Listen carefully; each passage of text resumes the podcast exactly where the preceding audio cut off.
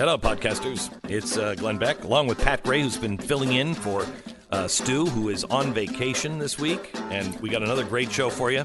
We uh, we started with the economy. How you feeling about the economy?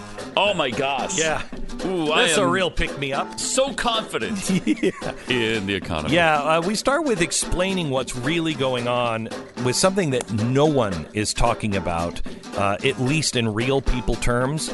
We have that uh, on today's program. Also, is the trade war affecting us or China? We have an expert on uh, who who was born in, and went to school in Beijing and has like way overschooled himself, but he's saying you don't understand. China is on the brink of disaster. That plus, do we talk to the we talked to the twelfth Imam today? I know we we talked about Ilhan Omar. The twelfth Imam may check in on that. A couple of amazing stories on that front. Plus, global warming. The guy who actually proved the hockey stick was total garbage. Wait until you hear how they made that hockey stick. All on today's podcast.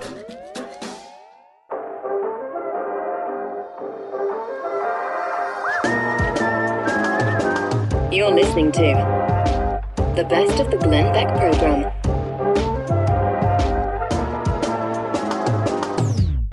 There is there is a couple of things uh, that uh, you really need to be aware of uh, today, and I want to take you through them. If you'll give me 25 minutes today, uh, I promise you, you're going to get more out of those 25 minutes than anything else you can do today. Let me tell you about something that is happening with the banks and the Federal Reserve that uh, nobody is talking about. Yeah, they're talking about it on CNBC, but they're talking about it in a way that it doesn't matter to you. This matters a lot. On Tuesday this week, the Federal Reserve uh, announced that it would offer banks an overnight repo operation. Now, repo is Wall Street jargon for repurchase agreement. Now, when's the last time the Federal Reserve was repurchasing things from banks? Do you remember? It was TARP. It allowed the Federal Reserve to go in and buy, with your money, go and buy different assets that were failing. Now, repo is a mechanism for short term, generally a one day loan.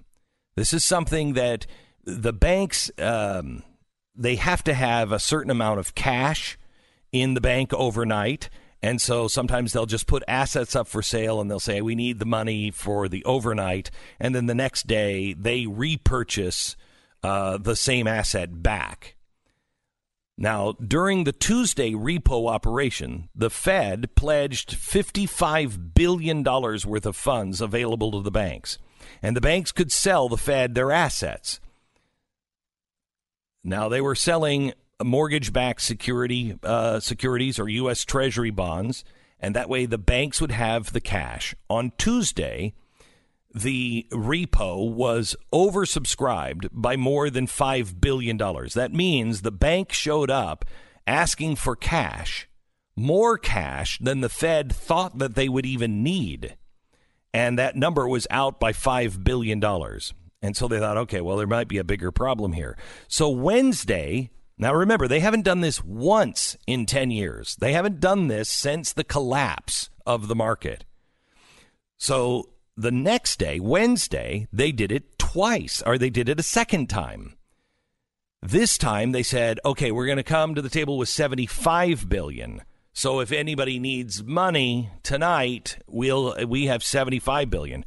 Well, this time the banks showed up and they needed an additional 12 billion dollars over the 75. Now, yesterday, the Fed chairman Powell he announced a quarter point cut in the uh, in the interest rate. So he's lowering the interest rate, and we're going to have to get to that at some point. But he also said they'd do another round of repos last night for another $75 billion. So they haven't done this since 2008. They've done it now three days in a row. That tells you something is wrong. This is the first time since 2009 the Federal Reserve have stepped into the banking, sec- in, in, in banking sector and offered cash. Second, the amount is really significant. The banking sector just asked the Federal Reserve to inject $200 billion into the banks for just operating capital. That's what this is, is operating capital. Overnight lending is bank to bank usually, and it runs a few billion dollars a day across the banking sector. So, you know, Bank of America can call JP Morgan and say, "Hey, can you just uh, can you just I'm going to swap some assets for some cash. Do you have some extra cash that you don't need tonight just to make sure that you know we're stable overnight?" And usually it's bank to bank. This is the banks calling the other banks, and the banks are like, I don't have any money. I'm going myself to the Fed. Now, the third reason the Fed stepped in here was to control the interest rates and ensure that the Fed's target interest rate of 2% was maintained. Now, since the banks lend money to each other all the time, Bank A needs some cash on hand to cover a given market position or to ensure it meets its cash reserve requirement set by the federal government or the Fed. So Bank B agrees to lend them money by purchasing the assets from Bank A with an agreement that Bank A will buy those same assets back at a future date, most likely in the morning, at the same price plus a fee. The banks do this all the time. And they do it at the Fed's interest rate, their target interest rate. As of yesterday, that was 1.75%. Now, the funny thing about the free market is the free market will tell you what's really going on. So, what is the price of money right now with the banks? The Federal Reserve says it should be 1.75%. That's the interest that they would pay to borrow money. However, the interest rates at the bank, due to the free market, where the banks were like, look, I don't have the money, how much more how out of whack was the 1.75 set by the Fed? It was only off by 500%. They were asking 10% fees to loan to the other bank for sometimes 12 to 18 hours. So that's why the Fed stepped in because they're like, whoa, whoa, whoa, what is going on here? This is a sign that the banks are very risk averse, much more risk averse than the Fed thinks they should be. Now, if the hairs aren't standing up on the back of your neck yet, they should be. This sort of exercise is exactly what happened to Lehman Brothers and Bear Stearns in 2007. But it's happening with now the only six banks that we have. The Fed stepping into the market to give more cash unannounced three days in a row screams something is very wrong. There is a massive lack of cash at hand. We're also already in a very loose and cheap money environment with really super low interest rates and trillions in cash that has just been printed and injected in the market by the way of quantitative easing. The fact that the banks need $75 billion of extra cash every day, day after day, is a sign that something is dramatically wrong. Now, here's what we don't know we don't know why the banks need this much liquidity this quickly. It could be that they just are covering short positions on bonds or energy derivatives that need to be covered given the recent spike in oil. Could be caused by Aramco. We don't know. It could be banks using capital in the short term to cover reserve requirements as part of a quarterly audit. Or it could be many of these banks have overseas investments in stocks and real estate and futures market that are now taking losses and they need cash to cover their margin calls overseas. The truth is, we won't know until the banks are audited sometime in the fourth quarter. Anytime the Federal Reserve is stepping directly into markets to inject cash, something has gone very wrong somewhere in the gears of this very complex machine that grinds our economy. One day it could be administrative error or market timing of a set of bonds maturing and they need to be paid off or refinanced. Two days in a row indicates that it's a little more than that, probably covering some short or some, uh, dare I say it, I hate to even use this word, derivative position that many investment banks were in in the crumbling of 2008. And they're in again. But three days in a row, $75 billion a day of new cash needed by U.S. banks.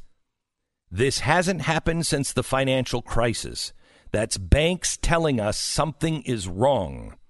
It's probably more than just a warning sign, more like an exit sign. Get off on this off ramp. Now, here's what's worse Trump suggests that we need to move the interest rate to zero or negative. This is the worst possible thing we could do right now. It would fuel more speculation and give a bigger bubble on Wall Street. It would also cause trillions of dollars that Europe is now sending our way. And they're putting it all in our stock market and our U.S. treasuries. If we move our interest rate to zero or negative, it would take all of that money and ship it back overseas into Europe and Asia and the Middle East. The more likely Fed response will be more bailouts overnight, and nobody will talk about it. Without the formal quantitative easing, they just give this money to the banks. We are printing money to bail out the banks again. And the last time the banks were doing this to shore up their balance sheets was 2008. It was a warning sign then that we talked about, and very few people recognized it as the time. I'm warning you again. Please recognize this warning signal this time around. The best of the Glenn Beck program.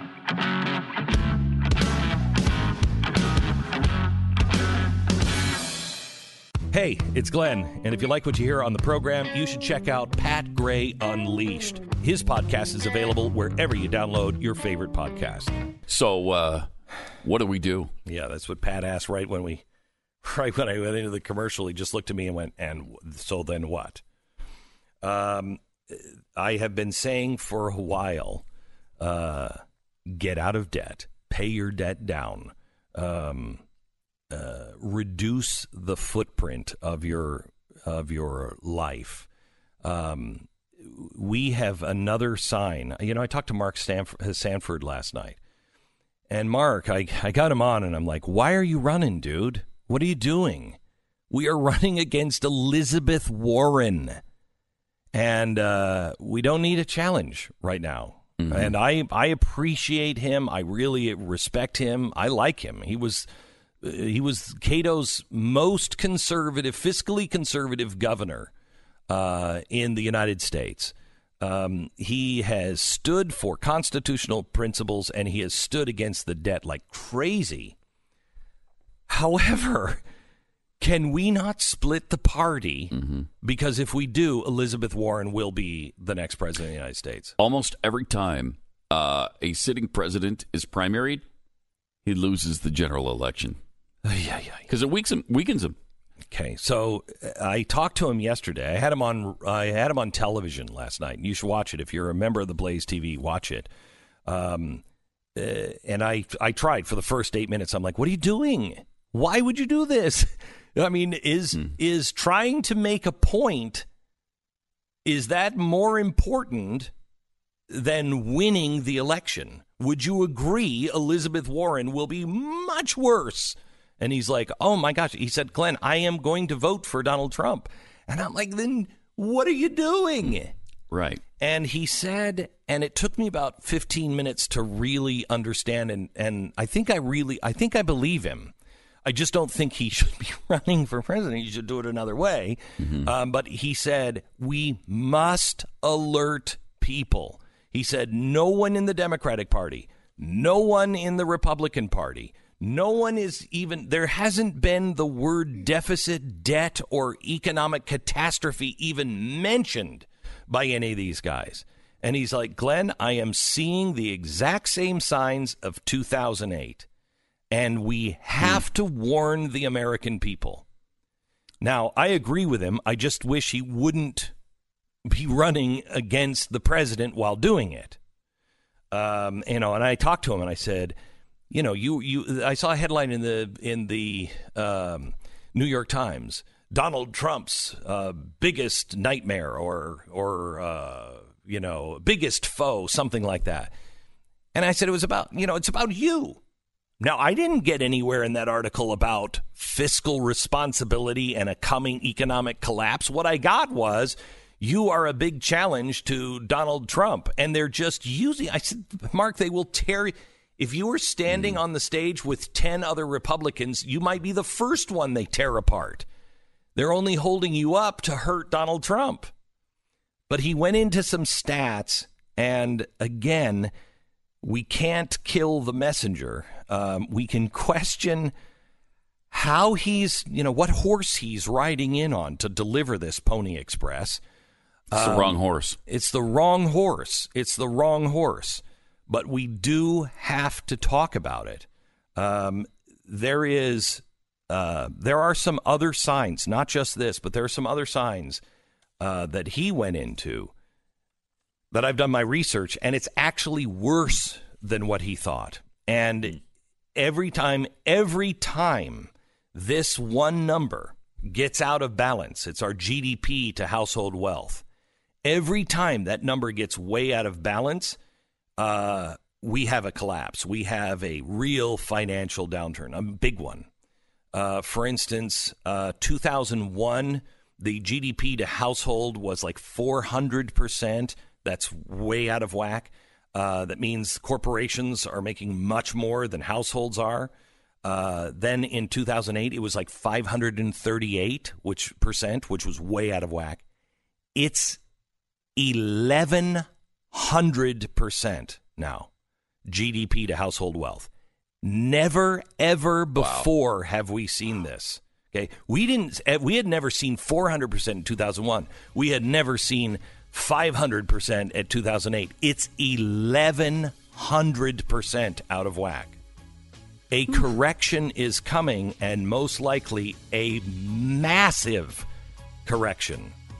So please be fiscally responsible, financially responsible, uh, and uh, and prepare. Batten down the hatches. This is the best of the Glenn Beck program.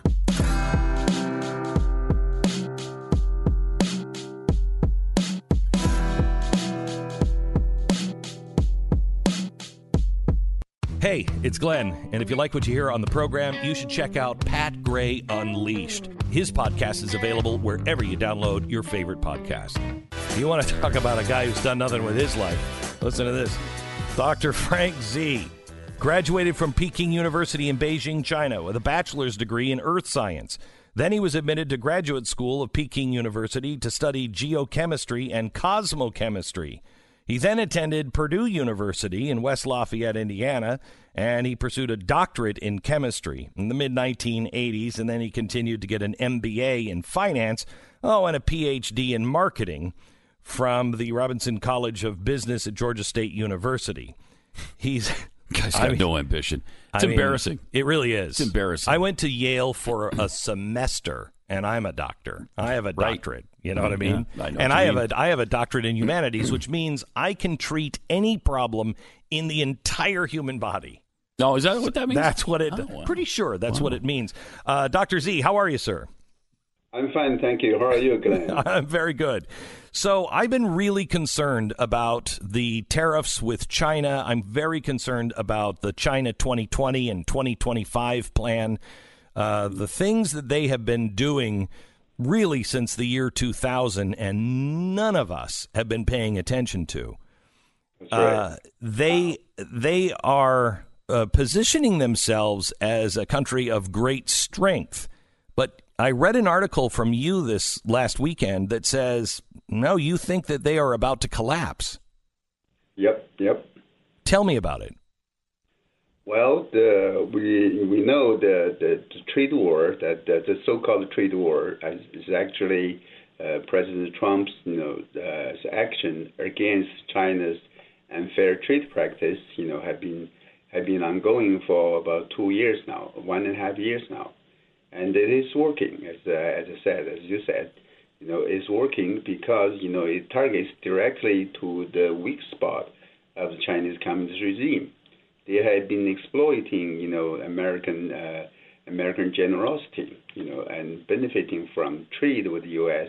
with a huge surplus, and that is one thing. On the other hand, as you said, in their uh, Made in China 2020 2025 uh, program is actually a state-sponsored, you know, uh, action to steal uh, technologies from the United States. It's not that China is trying to develop its own indigenous technology to develop its own economy. That that's fine. That's normal, right? That's what the, every country should be doing. But in, in Chinese case, the regime actually, you know, has a systematic way of stealing, you know, technologies from the U.S. and forcing U.S. companies, you know, to give them, to turn over the technology to them in exchange for market access. Yeah, they have. They have. I mean, I think this is the biggest robbery in human history uh, that has been going on. They have been. They have been stealing technology and really uh, raping the United States and the rest of the world for this technology. But I have read that China is not in the position we used to think China, well, they're never going to be able to make anything quality and they've also not been able to um, uh, take that technology because they have a theft mentality, not a creation mentality, that they're not going to be able to uh, do anything on their own. And I've read recently that that's not true that they have they have improved many of the products and many of the things themselves and are not in the same position as they were 20 years ago. Do you agree with that?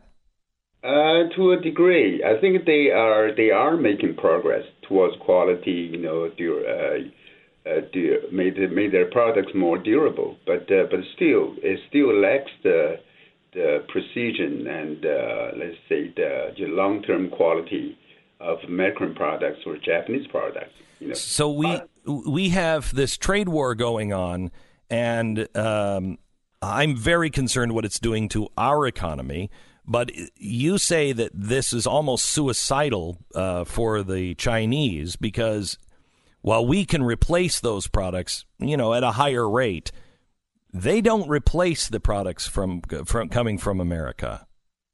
Uh, one, they I don't think they uh, were paying a much higher rate. You know, maybe we can see slightly higher rate. You know, in the beginning, and but in the long run or even the midterm midterm. Uh, run, you know, we'll see uh, the price not going to be rising on the rise. As seen, as we have seen over the one and a half years, the, we haven't seen the inflation in this country yet. You know, we don't have, we don't see that.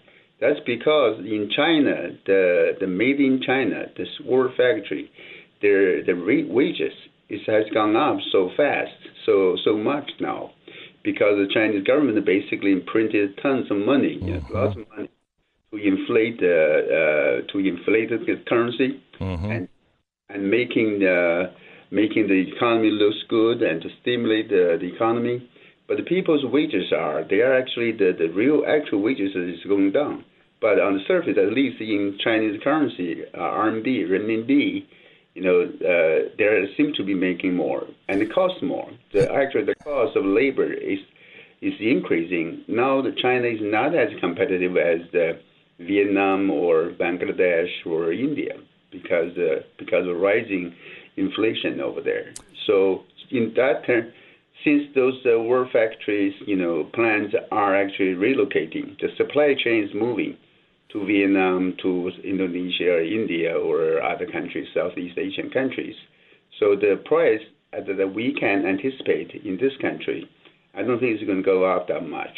For one, you're right. You're absolutely right. You know, we can buy things, you know, that can replace Chinese imports, but China cannot replace American imports.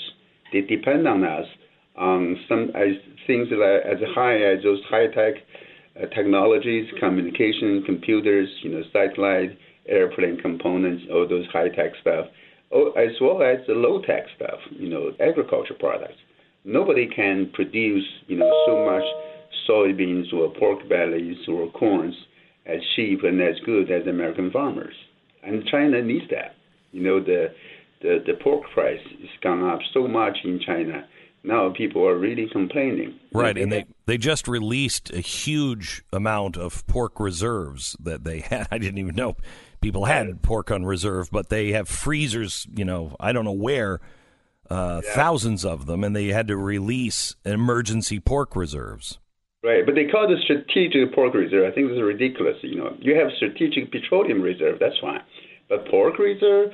I mean, you can't storage that the pork for too long, right? I don't know the exact. well, I don't know. I mean, I I'm hoping the United States has pudding reserves because if things go to hell in a handbasket, I still need my pudding. um, but that's a that's a different story. Um, their their um, banking sector is shady.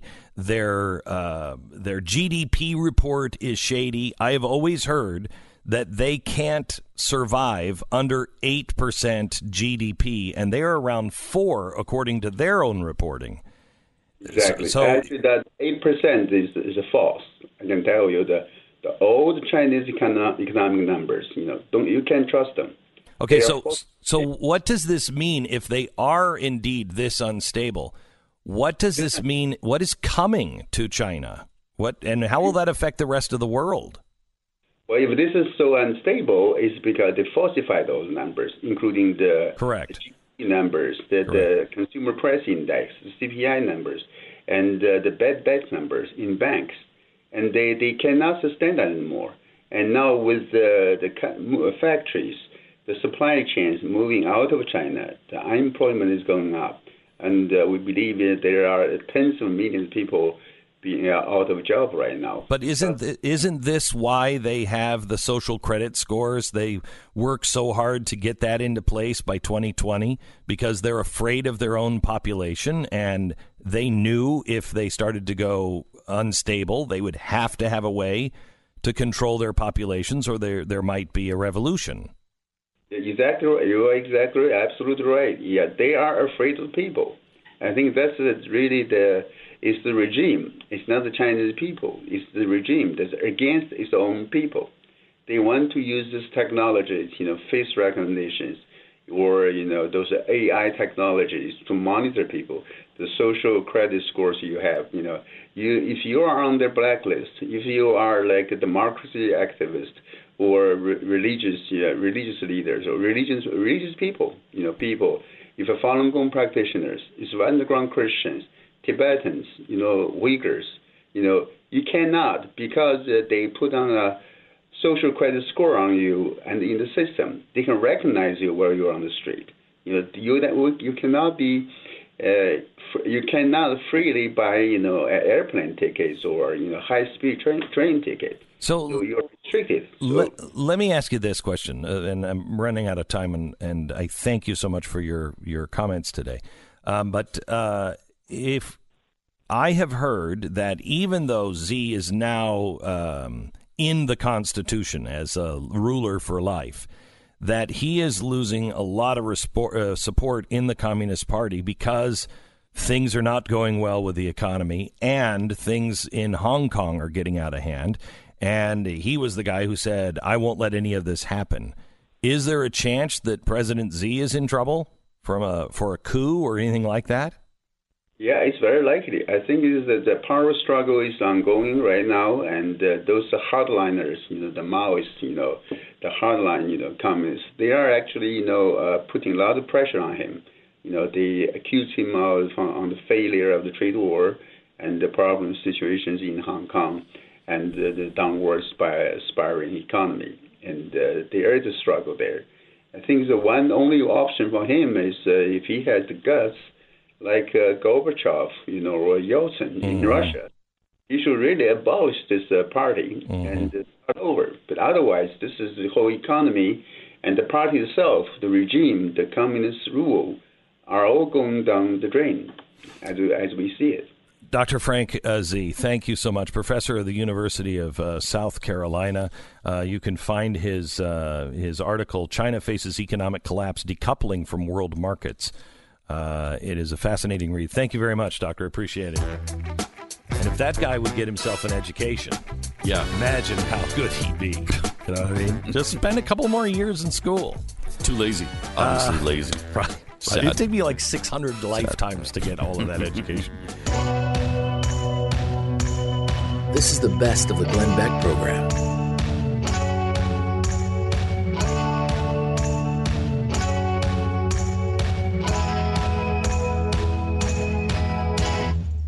Hey, it's Glenn, and if you like what you hear on the program, you should check out Pat Gray Unleashed. His podcast is available wherever you download your favorite podcast. The uh, chief science advisor of the International Climate Science Coalition. Coalition would make you think that there's more than one scientist that disagrees with the global warming hysteria. Oh, we know that's not true. There's total total consensus on this. Apparently, except for this guy, uh, Dr. Timothy Ball. How are you, Doc? Thank you. And, and and by the way, the use of the word consensus tells you that it's political. There's nothing. There's no consensus in science, so that that's wrong. And by, and by the way, you mentioned Obama's waterfront property. You could argue that both he and Al Gore went around telling the world that sea level was going to rise, which lowered the price of waterfront property, and they bought cheap. That's Yeah, right. it it's is. Gore bought in Malibu. Too. Yeah. Yeah. But they got 12 years before we all die. Um, uh, you know, there, I saw a story, uh, Doctor, that there uh, that ran yesterday. I think from the BBC that showed that uh, young people are having to go to now therapy sessions. They're they're starting these group therapy sessions for people who are saying, "I don't know how to plan for my life because we only have 12 years to live." This is the most irresponsible and quite honestly evil thing that I have seen. You're freaking people out to the point mm-hmm. to where they really truly believe in 12 years we're all dead. Yeah, and then you can add to that uh, that Greta Thunberg appearing before the UN yesterday. It's just uh, these are all examples of child abuse because when you start using children to push push your message, and particularly a scientific message, it shows you that it's not that it's uh, uh, inappropriate. It's purely political. All right, uh, so let's t- let's talk about a couple of things because I'm very concerned about Barack Obama's uh, oceanfront property in his island. Um, I'm hoping that that island floats, so it'll just go up and stay at the top of the glass. But um, have we seen the sea levels rise anything like predicted? No, uh, the, the the sea level rises are, are perfectly normal, well well within natural increase, and and of course the most dramatic rise oc- occurred about nine thousand years ago when the uh, glaciers that had formed during the ice age, the majority of them melted, and that caused about a 450 foot increase in sea level in less than 5,000 years. Since in the last 3,000 years, there has been a gradual, but very gradual, like two millimeters a year increase. But that's again because the world's continued to warm out of the last last ice age. Yeah. So when all those glaciers though melt in you know Alaska and every place else, Greenland. Greenland, we're all dead. Yeah, but but this is this is what what they're doing. They're taking the volume of of ice in those glaciers, uh, calculating how much water that is in volume, and then adding that to the current sea level. That do, that's not the way it works at all. Because um, as as the ice melts, um, well, first of all, at least three quarters of the ice in Greenland and Antarctica is already below sea level so it won't change the level at all. And then ice uh, ex- water expands when it uh, freezes by about seven percent, so you can take another seven percent off of that. Yeah, but you In can't fact- prove that with just a simple glass of water with ice in it. of course not. No, no, that that that's only something they would do in grade eight. I mean, come on. right, right, right. yeah, but but but uh, th- this is the this is the simplistic things that they do. As I said, just simply adding all that water to the current sea level and then putting it out there. Uh, people like Al Gore, they they should be held uh, legally liable for the for the scientific lies that they're telling. I, I, think for the lives that they are destroying as mm-hmm. well. Yep. I mean, people yep. are. Ju- this has become a religion, uh, yep. and it is frightening. I don't know if you saw, but NBC is now taking your climate sins. You can confess your climate sins uh, to NBC. For some reason, you would think that they're the high priest of this, but uh, I find this amazing if if I went on there and said my sin is that I don't believe that humans are causing climate change, is that a sin? yes, it is. Yeah, it is. Mm-hmm. Yeah. Uh, I mean, uh, I believe that the climate is changing uh, from anything that I can read. I don't know if I buy into uh, all of the uh, all of the numbers because the the numbers, the way they have placed these weather stations is ridiculous. Some of them are on roofs, some of them are in parking lots. They don't have any in the mountains, if I'm not mistaken. I mean, right. how do you know? Well, we don't know, and, and of course, uh, uh if you look at uh, all of their predictions are all based upon computer models that are built on inadequate data. So the problem starts even with the data to build the computer models on. Then when you run the computer models, they make predictions. Well, the computer model is designed so that if you increase CO2, the temperature will go up. But that doesn't happen in nature. In all the records we have, temperature increases before CO2. So it's not surprising right. that if you if you program or ask the computer what happens if uh, if uh, the temp or CO2 goes up, they say, "Oh, the temperature goes up," but that's not the reality. And if you look at every single forecast with every computer model that's been made by the UN since 1990, every single one of them has been wrong. I mean, these are people that can't even forecast the weather for five days, and yet they're telling you they know with with absolute certainty what's going to happen nine, uh, 50 and 100 years from now. Do you think we ever learn from the past? I mean, they've been doing this since the 1970s, and Paul Ehrlich, who is still, some reason or another, considered an expert on this, they've been wrong every time. When does this end? When do people finally say, you know, I think I'm being used? Yeah, well, of course, Ehrlich uh, created the first Earth Day, and he did it on April the, the 22nd in 1972. Well, April 22nd happens to be Lenin's birthday, and that should tell you everything about what what's going on here. If you if you want to push uh, and, and demand or force a world government, all you got to do is find something that threatens the whole globe and say, look, no one nation can deal with it, therefore we need a global government to deal with it. That's what's going on. And, and, and as I said, Ehrlich is still out there. And despite, as, as you said, all of the predictions he made on that original Earth Day in 1972, every one of them has been wrong. And in fact, if you if you go down all of the items like desertification, deforestation, um, all the way down the list, there's simply no evidence or data to support any of them. I've I've gone through every single one. In fact, I'm writing a book uh, uh, that I hope to get out soon, where I take all of these issues and say, well, where's your data? There is no data. Tell and, me about so, tell me uh, tell me about the yeah. data of the hockey stick, because you proved that the hockey stick was bogus. The guy took you to court and then wouldn't produce any data to be able to defend it. And you said, well, if it's bogus, I have to show you where your data is wrong. So produce the data the judge threw the case out. Yeah, well, what happened was, and, and I had I had three lawsuits, by the way, and of course that raises questions about why why am I uh, picked out, and the answer is because I'm qualified. And, um, they can't say I'm not qualified, and also I I can explain it in ways people can understand. But in answer to your question, in the first IPCC report in 1990, there was a graph draw, drawn by a, a gentleman I had the privilege of working with by the name of Hubert Lamb. And what it showed was a, a warm period around 1000 AD that was warmer than it is today. And then the temperature declined down to 1680 when it was much colder than it is today. And then it's been warming since that time.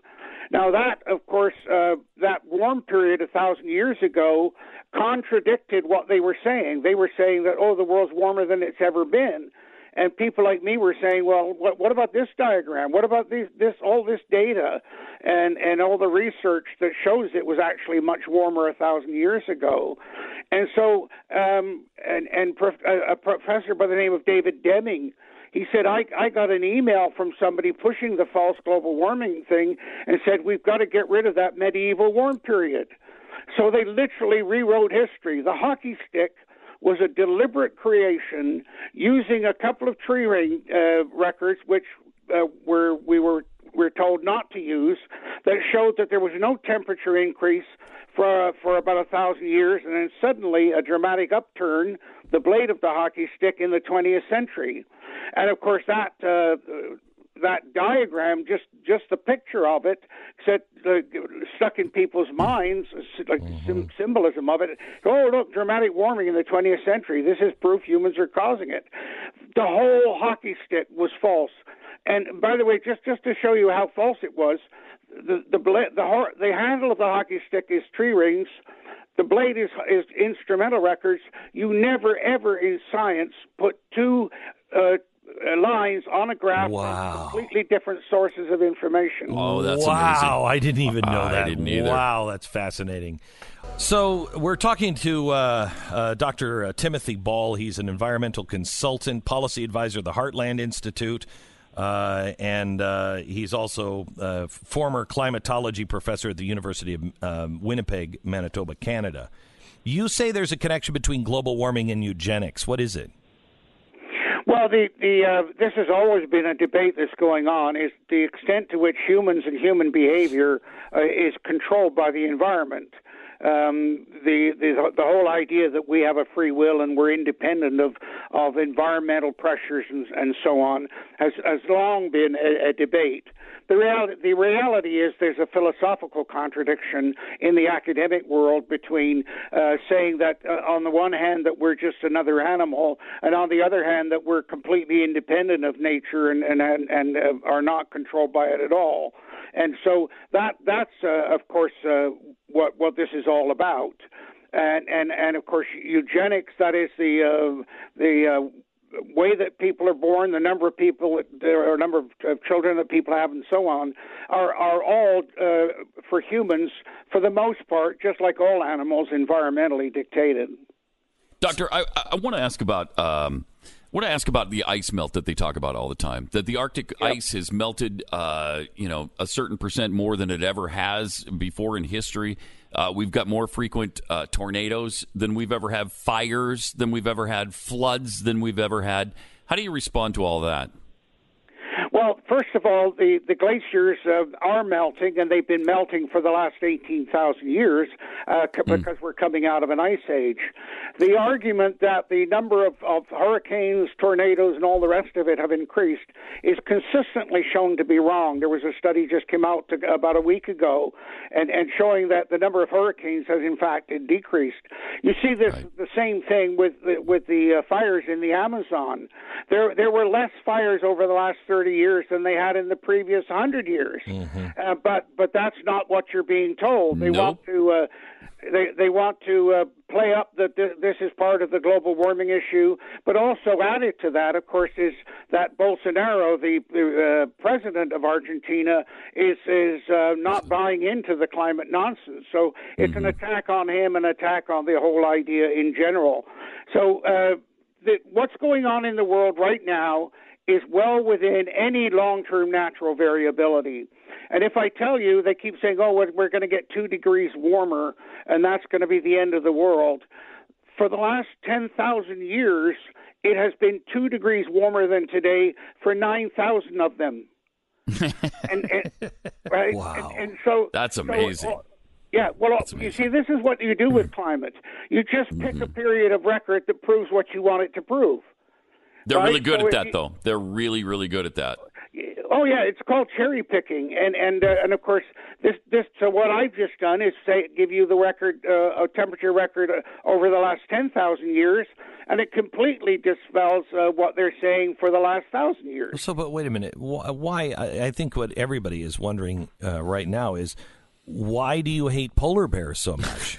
I mean, they're on the ice shelf. They're ready to die. The poor little ice is, is about to flip over, and they're going to drown. Yeah. And the babies, Yeah, the I babies, pol- polar bears are going to Yeah. drown. Yeah. That's even Yeah. more heart wrenching.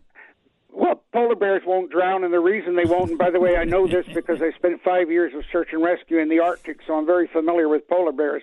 But they've got two levels of, of fur. They've got a, a very short fur close to the skin, which is an in, incredibly effective uh, insulator to the point where I worked with scientists that were taking infrared po- photographs of polar bears, and they don't show up on the photograph because they don't Really? they don't give out any heat. That's Yeah. one sweet jacket. Think of that. A Yeah, polar bear jacket. That'd be great. Anyway, Yeah, and, and then the longer hair is hollow, so they float. It floats. They can so swim. When you see it, yeah, they can swim extremely well. In fact, I've, I've, I personally have seen polar bears 80 miles offshore. Yeah, but I have No to tell you, but problem okay, yeah, whatever. But that, I mean, they have moved down into Canada because they're just trying to Find food. find food. They're they're going away mm-hmm. from their natural mm-hmm. Arctic, mm-hmm. you know, location. hunting grounds. Yeah. Because there's no seals for them to eat up there anymore right? because the ice is so melting. they're coming down.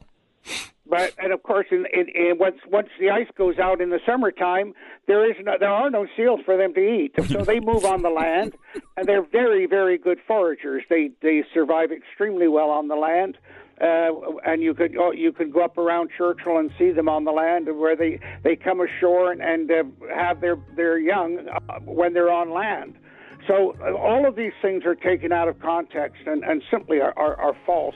The polar bear numbers, and I work with um, uh, with a couple of the people. Uh, uh, her name's skip my name, uh, Crockford, Susan Crockford. Oh, yeah. she's the world expert on polar bears. Yeah. And she she's telling me that, and I know this, that the polar bear numbers in, in most of the herds are increasing. Yep.